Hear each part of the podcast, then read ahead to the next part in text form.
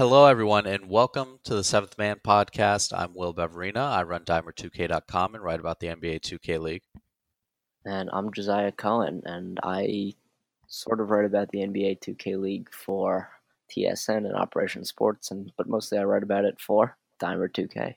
We're back for episode 12. You can check out all of our previous episodes on the YouTube channel, and we have the past few episodes on iTunes and Podbean as well. As always, we want to thank everyone who has listened to any of the episodes so far. Support is always appreciated. A lot has happened in the past week, Josiah. Probably the most eventful week of the NBA 2K League since, they revealed all the team logos back in December. Yeah, it's been a crazy week. I might go with maybe the first week of the playoffs is crazier, but that was definitely concentrated. This was spread out a bit more, perhaps. Yeah, that's kind of what I was going for. Obviously, we had the expansion draft, which we previewed last week on the pod. I keep forgetting about the expansion draft. Yeah. So much has happened since then. It's kind of easy to forget about it because there were three huge trades reported by the man himself, Josiah Cohen.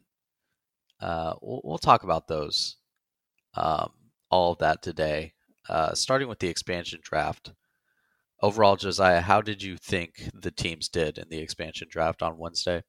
You know, I actually came up with some grades for them, so I would say probably I wasn't as sold on the Lakers draft as I thought, you know, from a personal perspective, because I think they really did get exactly what they wanted in the draft. I think Moody and Control were their guys. And there's probably nothing wrong with that. I thought, the Hawks getting shots was the smart, safe pick.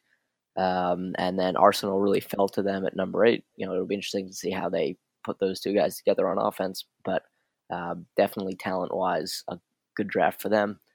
The Nets also got a phenomenal defensive front court. Nate, best defender available, probably. Also Shockey, who I'm very, very high on. And they get to foster a little New York City rivalry with taking Nate away from the Knicks. And then the Timberwolves, who threw the draft askew and made it really interesting. So that made me give them a nice grade there. But, getting Hood when no one really expected them to get Hood, that's definitely a big plus talent-wise, and then they got Feast at number 6, which is definitely a steal. Yeah, I don't think any team did bad here.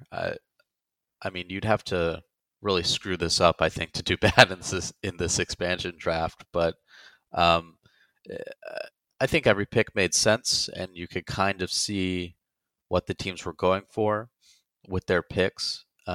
So, yeah, I agree with your grades that everyone did pretty well. And any surprises here for you, Josiah, on who was picked or who was left out, maybe?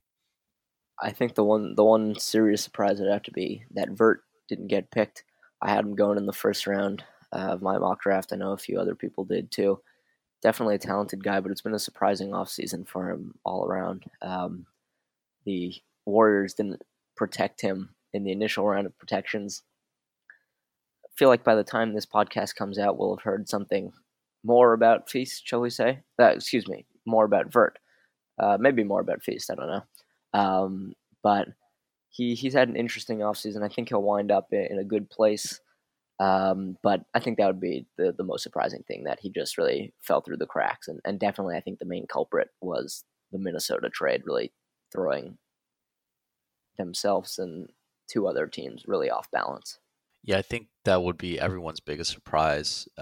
We were sitting here when that 8th pick came up to Hawks talent, and Vert was still on the board. We were like, oh, they're taking Vert, but they went with Arsenal. So, yeah, very surprising. Vert was the highest scoring guy in this expansion draft, was he not? Maybe I'm wrong about that, but I think definitely the best player on that Warriors team, and probably one of the best available bigs here, but no one deciding to go with him. So, yeah, very surprising. What do you think about Shockey getting into Brooklyn at 7th, the guy who came in the middle of the season for Pacers Gaming and getting picked up in the expansion draft. As I said, I'm definitely a big fan of the Shockey pick. I think he's a very mature guy who really was able to come in a way that no one else did and make a huge impact in the middle of the season. And I think that that pick would not be at all surprising to us if he'd put up that kind of production over the course of the entire season. We'll have to see if he can do that in year two. But simply based on his numbers, his maturity, and his ability to really get a grasp on the Pacers offense, which it must be said is probably one of the better ones to walk into off the couch, as it were, because it's very more structured than a lot of other offenses. And so I think it's a good pick. They have, they're not going to have to worry too much about any potential chemistry or attitude problems. And as long as he can put up numbers over the course of the entire season, then we're going to look back on this and say, wow, I can't believe he fell to number 7. Yeah, the attitude thing is a very good point. I saw Kurt and Gartrell, who drafted for the Nets, on Twitter saying something, when they went to the games during the season, they were watching guys, how do they react to winning? How do they react to losing? Their body language, how they communicate, are they fighting with their teammates? They said they were paying a lot of attention to that. And it kind of shows in their picks here. It's hard to pick two better people, not players, but people, than Nate, Cole, and Shockey. So, yeah, I'd say they went in and, achieved what they set out to do. Josiah, looking at this expansion draft, who do you think had the best one? I think the Wolves had the best one, T-Wolves Gaming, because they went out and procured something that was not available to them at their number 3 selection. And then they doubled back and got, a good piece in his own right, but one that also happens to fit, I think, very, very well on the court, especially with the guy they went out and got. They traded for Hood for the 3rd pick in the expansion draft. That's an elite scorer in the NBA 2K League that they got for the 3rd pick, guy who wasn't available otherwise. And then they got one of the best defenders in the league, and someone who has a well-honed pick-and-pop game, fits so well, doesn't need to shoulder the scoring burden, but can really focus on defense and being a complementary piece on offense. And so those two good picks, and the sheer fact that the Wolves made the draft more exciting, was, especially to those of us on Twitter, was simply a huge factor in why I think they had the best draft. Yeah, I think plenty of people would agree with you there. To have something that no other expansion team has, which is a player who's protected and one of the best scorers in the league flat out, it's really a coup, I think, for this Timberwolves 1st-round team. Picks. I'm sorry to cut over you, but more vindication comes to mind. It's really 2 1st-round picks they got, because Hood was a 1st-round pick, and Feast, the 76ers, offered a 1st-round pick to try and trade to get him back. So they really walked away with 2 conclusively 1st-round picks, and so that no other team, in my opinion, did that. Yeah, I think Minnesota can be very happy with what they walked away with here. And they're set up pretty well. It's hard to tell because there's still a lot to be done with this entry draft and getting a solid coach and implementing a system, but they look pretty well set up, I think, to do some damage in season 2, as do all these teams in the expansion draft, in all honesty. I don't think any team is... It's hard to imagine at this point any of these teams being particularly awful. with the start they have. The expansion draft, of course, wasn't the most exciting thing to happen. We talked about it a little bit. Trade window opened on Thursday, Josiah, but there were some reported trades, and by reported trades, I mean reported by you. First one being, of course, the third pick in the expansion draft for Hood, which ended up sending O'Larry to Cavs Legion. We already talked about Hood on the Timberwolves. What do you think about O'Larry on the Cavs? Did they do well to trade Hood for O'Larry?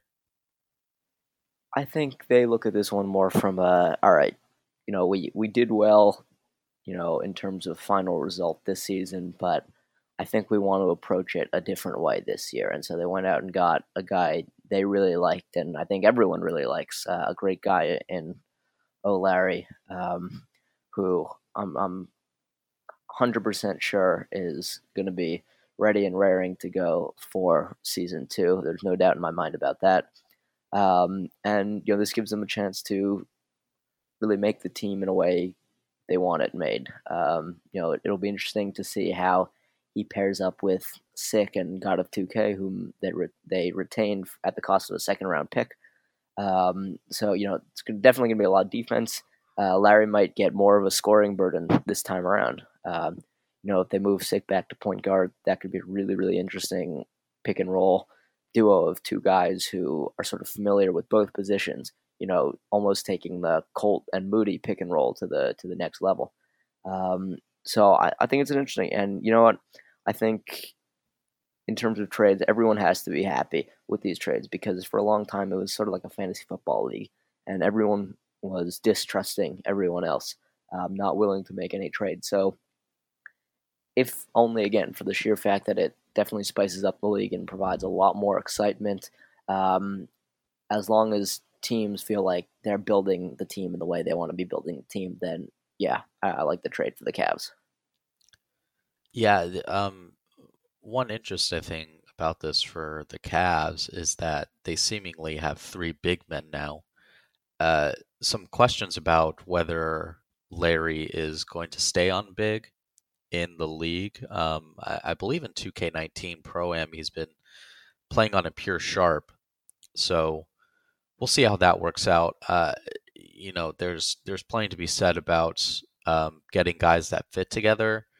What do you think about this? Maybe this is a strategy by the Cavs just to acquire as much talent as you can and then figure it out later? I don't know about that. I mean, I think this just had to be someone they really wanted because, they had a few other targets. If Larry had gone second to the Knicks, it would have been someone else. It would have been a guard. And so I think they do have a plan in mind for next season already. And I think that's pretty clear by the fact that they're willing to retain God of 2K for a second-round pick. And it's not entirely out of the question that they retain another guy at the cost of a first-round pick, a late first-round pick, but a first-round pick nonetheless. And so they were happy, I think, for the most part, with the guys that they had, and they really wanted to keep building that culture. And so I think this is very much about continuing to build, not just trying to reset entirely for Season 2. Okay. Second trade, Josiah, was probably the biggest one announced so far. MVP finalist Ramo of Pistons GT getting shipped to Pacers Gaming for the fourth pick in the entry draft. Huge get for the Pacers, Josiah. Huge. A humongous acquisition by Cody Parent, NBA 2K Lab, and the Pacers.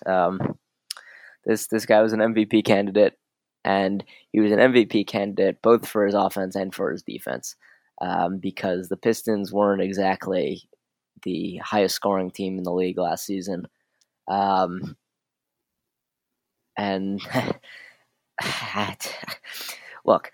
I'm not sure that even at number 4 you're going to be able to find a talent of this caliber. You're getting a proven MVP candidate who was good before and after the patch. who was the face of his team, who was the offensive and defensive leader of his team, and now you're putting him on a team with Switzer, probably the best pure sharp in the league throughout the course of last season, and Wolf, who was great in the league and who is absolutely filthy so far on 2K19. So I think this was a trade the Pacers were very willing and happy to make. I mean, the Pistons have to be trusting their player development and scouting system to try and get someone at number 4. They also retained Joseph the Truth at the cost of a second-round pick. So there's more that I think there's more to it than a simply talent-focused trade. But from a talent perspective, the Pacers have to be very, very happy with what they've acquired. Yeah, that last thing you mentioned, I meant to say this before we started talking about these trades, but the most important thing we can tell you here is to not take these trades at face value. There are a lot of things going on behind the scenes that lead to these trades. But yeah, I mean, if you're the Pacers, you make this trade every single time, especially with, you know, the uncertainty of the entry draft. You absolutely take the surefire MVP finalist instead of, you're probably not going to get someone better in this entry draft. It'd be really hard. Maybe it can happen. It'd be really hard. I will say for the Pacers, the Pistons at least, they definitely got a better return than the next trade we'll talk about soon, but still must sting a little bit to have to give up Ramo. And for the Pacers, they're looking pretty good with those 3 players you mentioned. They kind of have everything now. They have that inside scoring. They have that outside scoring. They have a lockdown defender and guy who showed his versatility and that he's an absolute star in this league. And they're just a couple pieces, and I think they're going to look a lot better in Season 2 than they did in Season 1, and that's saying plenty. I'm going to jump in because, they could still retain someone too at the cost of only a 3rd round pick, because they had Shockey go in the entry draft, the expansion draft. And so to retain another player would only cost them a 3rd round pick. And I thought they had, a number of really good and interchangeable, almost big men throughout the year. So, if they wanted to take a shot at, keeping Tucker locks up, it would, they'd have to make sure Ramo was agreeable to going down to power forward, but he would definitely be handed the burden of the scoring role in terms of big men.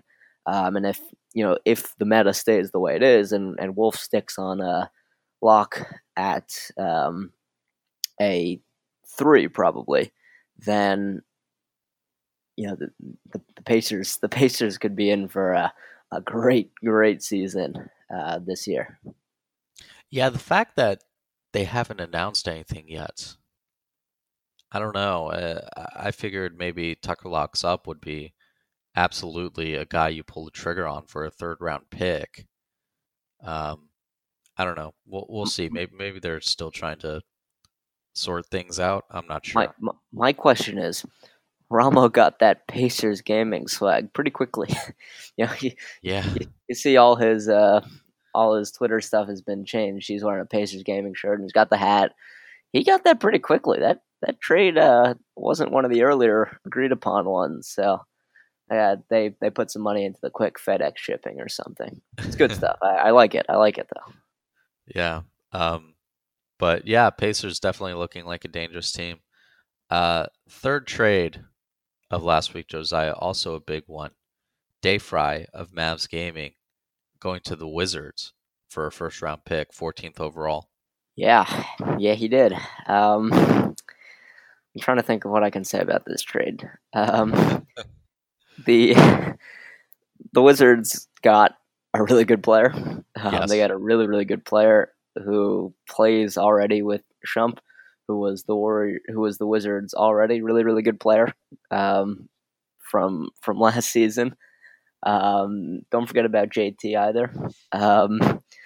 This is a pretty good way to roll into the season. They could bring back Insanity at the cost of a second round pick if they wanted for some secondary ball handling and scoring.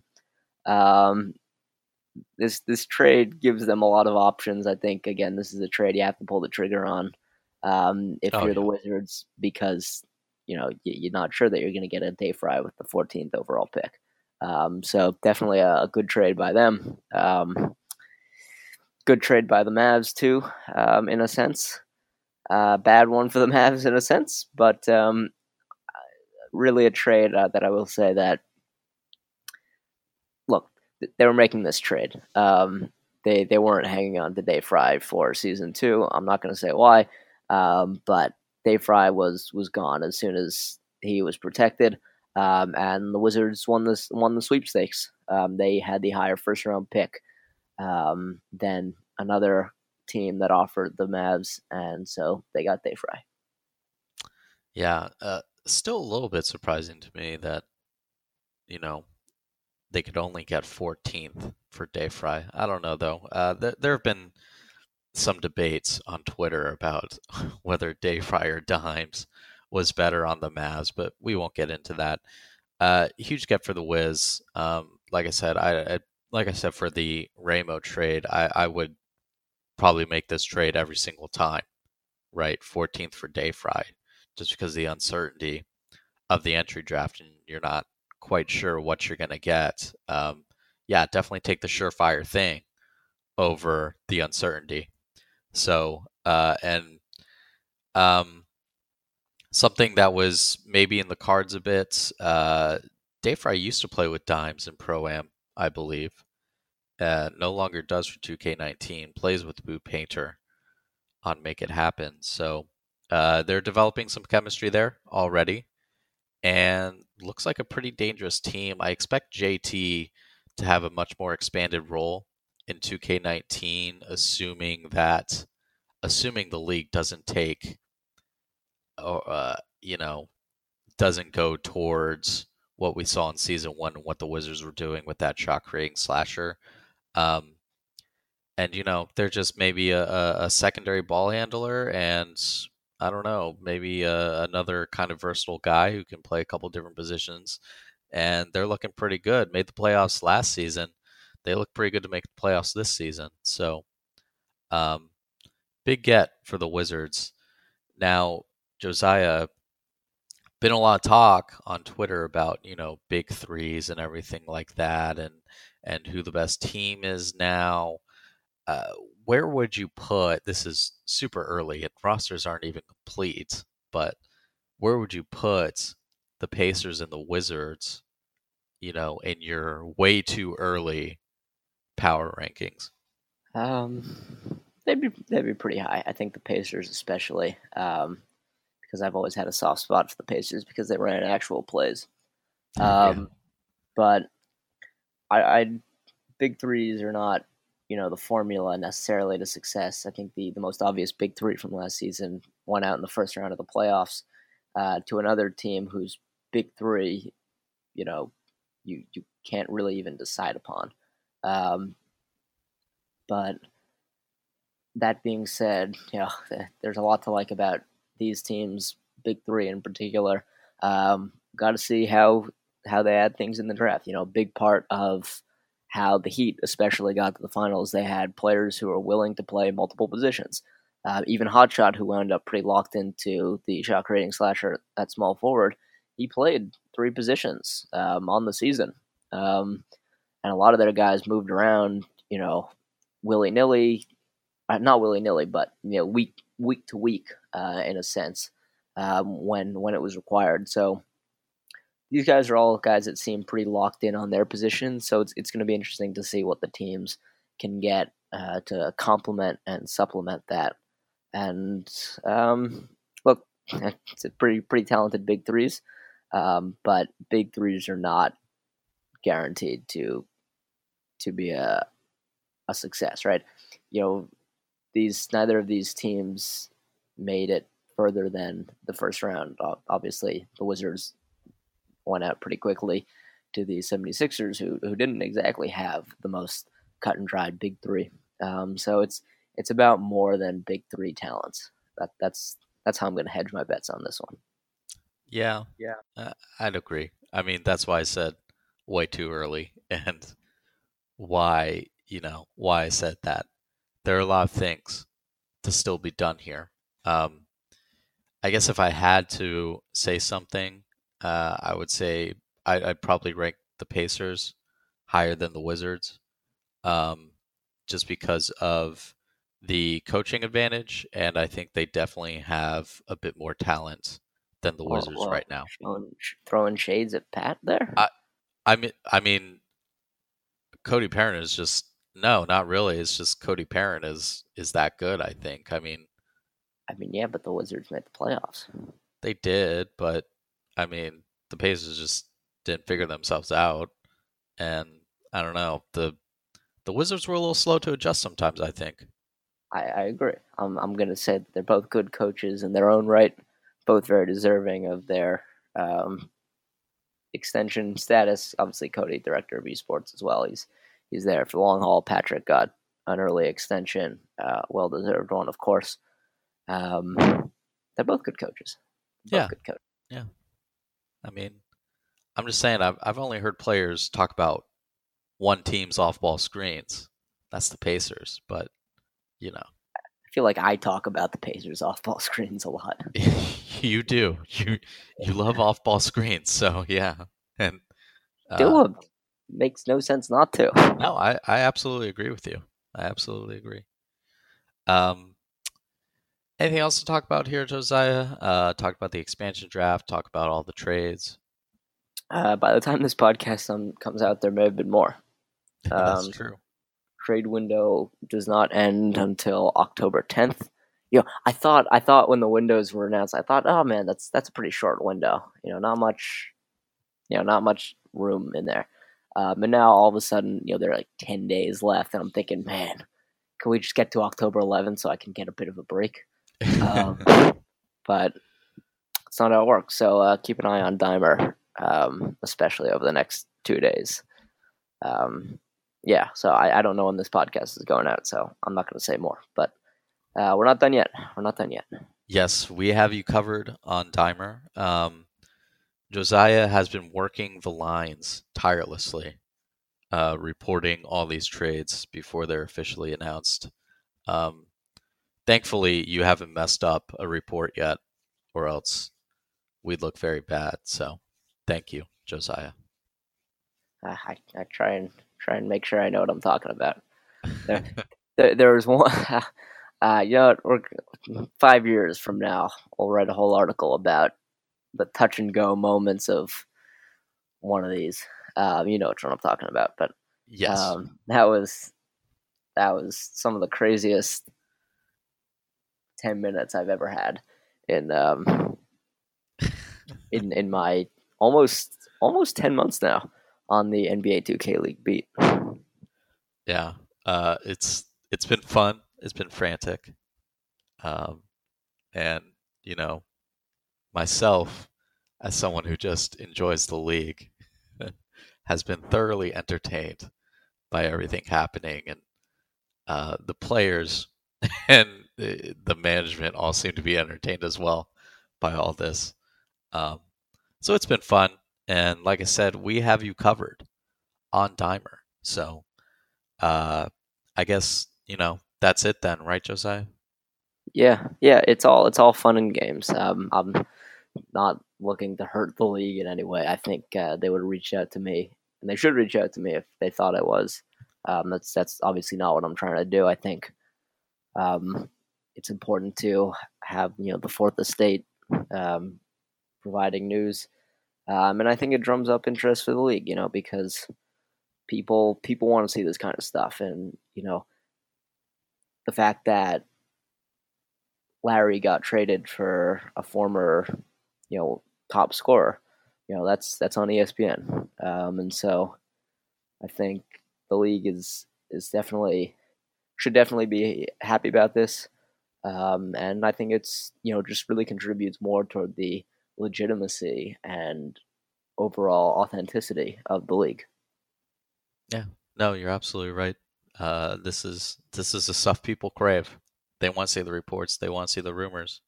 It just makes things more interesting. And you see it with the NBA as well. People just want this stuff. So. Right. We don't know where Jimmy Butler is ending up yet, but we've gotten a week full of Jimmy Butler coverage. That's, you know, given lots of different websites, lots and lots of clicks, and it's drummed up interest for the NBA in the waning days of the off season and now into the very beginning of the preseason. So yeah, it's a long way to season two and the combine and all that. So we gotta keep ourselves busy. Josiah, tell the people, where can they find you on Twitter? Find me on Big Blue Bird at Josiah Cohen 13. Have I said that on this podcast? Yes, you said it. Yeah, I said it last week. Time has been strange over the last week, so yeah, at Josiah Cohen 13, and also you should definitely follow at Dimer2k. Yeah, if you want to follow me, at Will Beverina, Beverina. Follow Dimer2k, at Dimer2k. Check out Dimer2k.com. We have all the information about the expansion draft, trades, rumors, all that kind of thing. Will has added like 60 followers in the past half a week. It's remarkable. Such clout. Josiah is close to 1,000 followers on his own, and wrote an article for the league website. So lots of clout. This man may go Hollywood on me soon enough, folks. So I'll join Moody in LA, and then you can say you've been roommates with and podcast co-hosts with two Hollywood people. But we're not there yet. We're not there yet. Close, but not there yet. League sources reporting Will Beverina at The Athletic. Yeah, I doubt that one. All right, well, that's everything for today. Thanks for listening, everyone, especially if you listened all the way through. Support is very appreciated. Thank you, and goodbye.